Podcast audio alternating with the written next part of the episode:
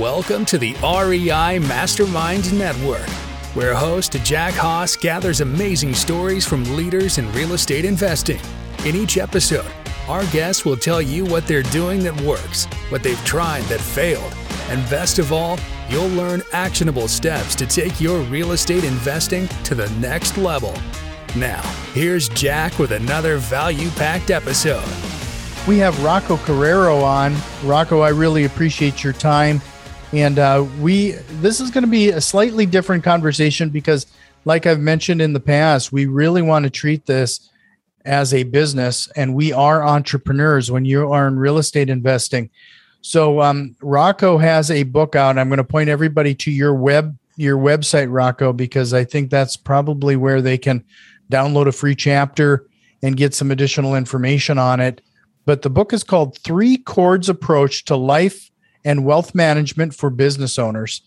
And you can see that at RoccoACarrero.com. And I'll make sure to have that link in the show notes because the last name is spelt a little different. And I want to make sure everybody has that. So check your show notes. If you go into your podcasting app, it'll be an easy one touch to get over to Rocco's website. Really appreciate your time, Rocco. Thank you, Jack, for having me. So let's start things off. Like, what caused you to write this book? Jack, I've been working with business owners now for about 25 years, specializing in working with business owners, CEOs, and entrepreneurs. And so, for the past 25 years, I really got to see who were the really successful people, who were the ones that were financially successful, but they have a lot of trouble with their family or personal relationships, or they had trouble with their health. And I also got to see super successful people that had true wealth. And those are the ones that were financially successful. They had a successful personal relationships with their family and their friends. And they also were in great shape. They took really good care of themselves, and they were mentally fit as well as physically fit. And I decided to come up with this book called The 3 Chords Approach to Life and Wealth Management for Business Owners that looked at all 3 areas of a business owner's life. Sure. And it's kind of a neat analogy that you have there because, each string of your life intertwined together to essentially make a rope. It makes the situation stronger. How did you come up with that concept or that analogy? I was talking with a friend and about the concept, and he had said, "Wow, that sounds like a biblical phrase, something in the Bible that spoke about 3 chords, and that each of the chords tied together basically made it not breakable." And I thought that was really interesting. And I think in the Bible, it looks at it differently than the way that we're looking at it in the book. And so I decided to go with it and say, this 3 chords approach through 3 strands tied together was much stronger than if each one was laid out individually. So if you think about it, the 3 areas that we just spoke about separate are not as strong when all 3 areas are working together. Mm-hmm. This concept now, really what you're talking about to a certain extent is this whole concept of work-life balance. And sometimes it almost seems out of reach. How have you found to be able to advise some people on how to achieve that? It's really hard. You would think that work-life balance is easy. It's really hard. And the way that we've been able to advise people is in doing it the way that I do it. And I really kind of plan these things out. I mean, I operate a very busy professional life with my wealth management practice and my, writing the books and all the things that I do on the publishing side. And I have 2 kids. I love my kids. I love my spouse. And I want to be there, and I want to do just as good of a job with them. And then there's myself as an individual. I'd like to be able to go play golf and go fishing and hang out with my friends and take care of my health. And so all 3 are only possible to do at a very high level if you plan them out. Pen to paper, have a strategic plan, model calendar of when you're actually going to operate in those 3 different areas. So is this something that you learned as you progressed in your professional career, or is there like a background story of when you were growing up? That's a great question. Nobody's ever asked me that question. And I think it was through, you know, I sit in 26, 30 different meetings a week with successful business people. And through seeing the people who were really happy, or the people that were upset, or the people that had constant problems, the people that did not focus in all three areas had a lot of problems, right? So if they smoked 2 packs of cigarettes a day and they paid no attention to their personal life, I would see how that cord would snap. Or the people that would, you know, be in great physical shape and operate a super successful business, but they, you know, they were married 2, 3, 4 times. Or the person that had a great personal relationships and they were in great shape and they kind of let their business was kind of dwindling away. So I said, well, you know what? The 3 common areas that kept coming up in all of these meetings, and it must be 15,000 meetings over the past 25 years, were those 3 different areas. And I said, wow, if I could work on those 3 different areas myself, I think I will have a more fulfilled life than if I just focused on 1 or 2. Mm-hmm. You know, that's really interesting that, you know, we have through networking and people that we know and a few other things, I think it's rare for somebody to take a moment and look at those people that surround you and actually learn those type of lessons right there in such an intimate fashion like that. We sit around the conference table, and I get this opportunity to learn from so many different people. I mean, you know, a lot of the clients that we work with are, you know, basically age 57 plus. So I'm getting lots of feedback from people in their 50s, 60s, 70s, 80s, and even in their 90s. And we got to hear all kinds of stories and real life situations of do's and don'ts. And if you keep hearing the same don't do in multiple meetings, you might want to say to yourself, yeah, if you come to that fork in the road, don't take that path of the don't do situation. You're right.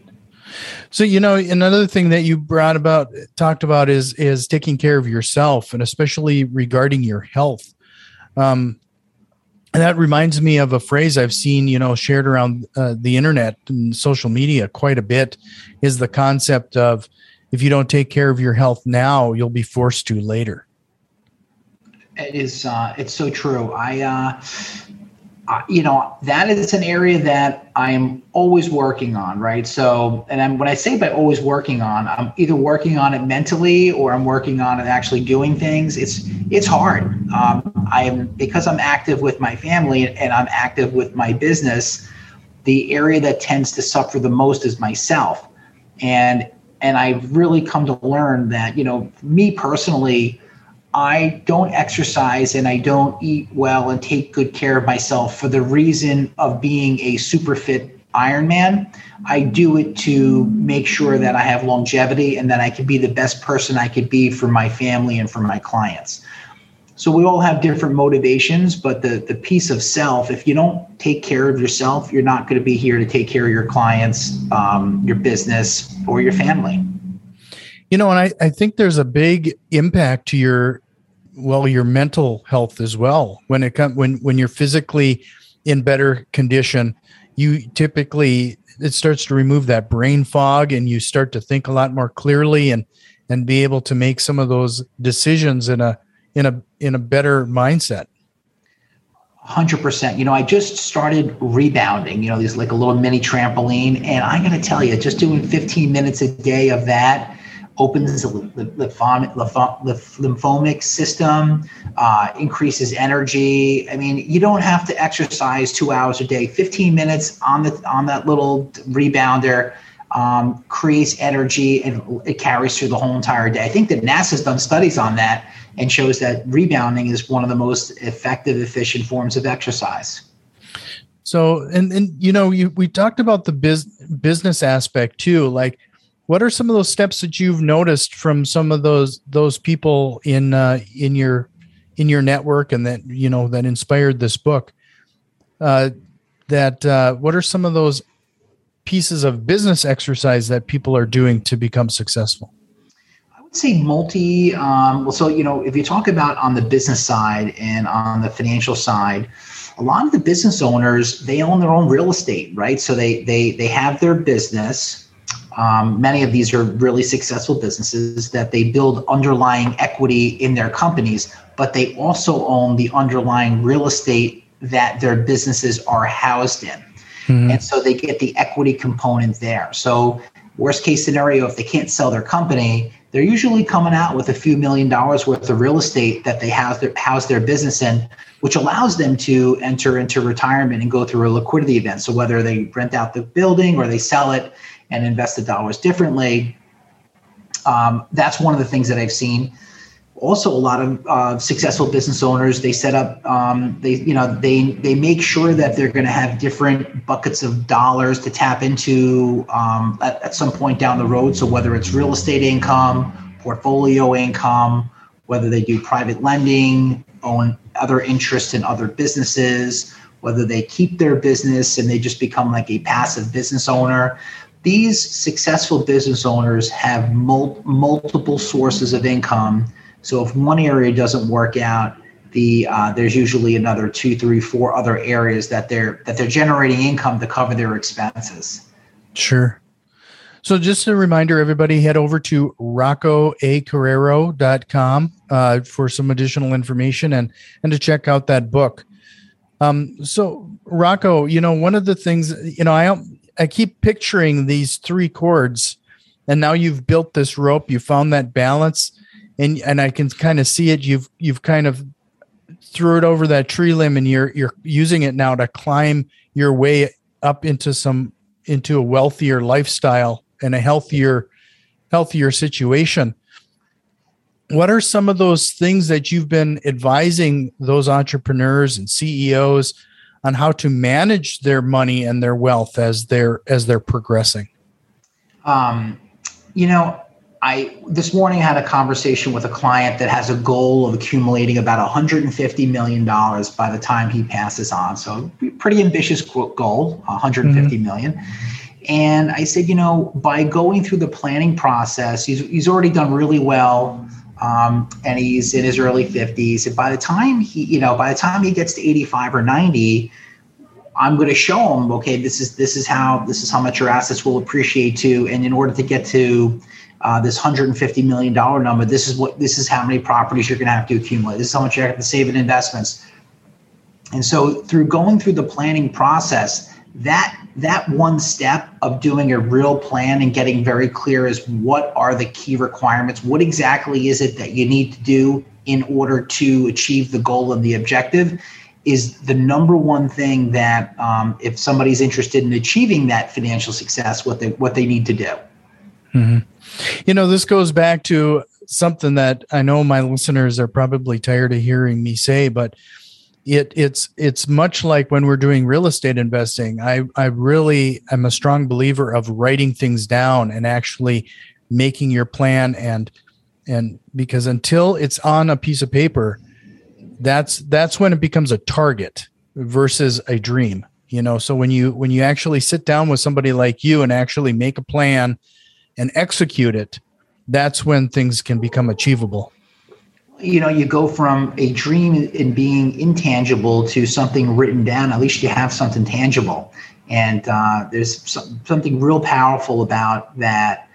If listeners haven't actually tried it, they should do it and they should revisit that. It's amazing what you can accomplish by doing that one step that you had suggested.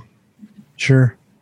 So let's talk about some of the risks. What are some of the risks to wealth that people should be aware of? There are the first, if it's a young listener who's listening in and they have a young family, it's the risk of premature death or premature disability, making sure that they take a look at the risk management part of their life. That's some of the risks. Another risk is leverage and liabilities, taking on too much risk and not really understanding the risk, and also not understanding that, okay, well, if you overstretch yourself, you may run the risk of getting yourself into serious financial trouble. That's another risk. Other risks are sector related, right? So, just focusing in one area And if that area goes bad, not really having any other types of investments or income sources than in just one area. So those are just three potential risks that you see there. So whether it's premature death, credit related, and also just being heavily focused in one sector. So, I have to go down this road because I'm sure people are thinking of it, is that we're kind of seeing a little uncertainty in the market and a few other things right now, whether it's due to COVID or if whatever else is going on right now. Yep. Are there anything you've been advising people to do in order to prepare for a possible downturn or a few in this uncertain times? One of the key things that we do for people is we help them prepare for the certainty of uncertainty. Mm-hmm. And nobody saw COVID coming. There's so many different things that we don't know what's actually happening. But if a person is prepared, no matter what gets thrown your way, you're going to be able to deal with it. And I'll give you, here's the example. My whole office team, our corporate office is based in Minneapolis, Minnesota. They get a lot of snow. They get a lot of snow there, and they were prepared for the snow because based upon being prepared for the snow and the ice, they were able to transition to a work from home environment due to COVID. Same thing with our office. Our whole team here has laptops, and we prepare. We're in the Northeast, so when there's snow, everybody works from home. When COVID rolled out and that happened, it was very easy for us to transition to work from home for a couple months until we felt it was safe to come back. Mm-hmm. It's kind of interesting what the situation has done because it forced me to take a look at the business and adapt to the situation. Everything from showing rental units to taking a look at properties to purchase. Everything changed. And actually, even though we might be coming out of the backside of the whole COVID lockdowns and everything else, some of those processes are going to remain in place because it just frankly has made things easier. Yeah, there's been a lot of learned business lessons that came as a result of COVID, unfortunately. And there are, many companies have set up new processes and they're not going to go back to doing things the way that they did. I know some people like to believe that we're going to go back to the way that things were prior to COVID, but I'm not in the camp that believes that, I believe the world has shifted. Part of COVID has propelled things basically 10 years into the future, specifically with technology and the way that people are doing things. So, we'll see. But, as you talk about real estate and real estate type investing, people are always going to need a place to live, and people are always going to need places to store their things. And so, there's certain aspects of the real estate world that I think are terrific. And there's certain areas that I think that people probably need to be more cautious about as well, just like anything. Right. Well, a lot of people who get into real estate investing, one of our focuses is the concept of generational wealth. Can you talk a little bit to how you help people plan for that and how to pass this on to the next generation? Yeah, I think that's in the book. We talk about transitioning assets from one generation to the next, and and real estate is a long-term investment for the most part, right? And so those are assets that can be improved and then transitioned from one generation to the next.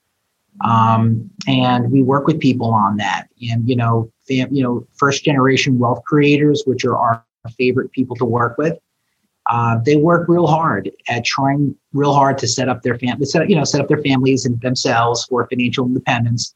And many times, if it's in real estate, that creates multi-generational wealth. Transition those assets that have been improved, and then their family that can help provide income from their families. And I think about that myself. The building that I'm in here, I think about eventually my kids, whether they'll keep it or they'll sell it. And then as I do other real estate projects, I think about that as well. as well too. So real estate is a great tool for multi-generational wealth. I mean, there's probably like 7 families that own all the real estate in New York City, basically. Mm-hmm. You know, that also brings me to another question. Like when we started this conversation off, I mentioned that a lot of real estate investors, you know, I really keep pushing the concept that we need to treat this like a business, and we are entrepreneurs.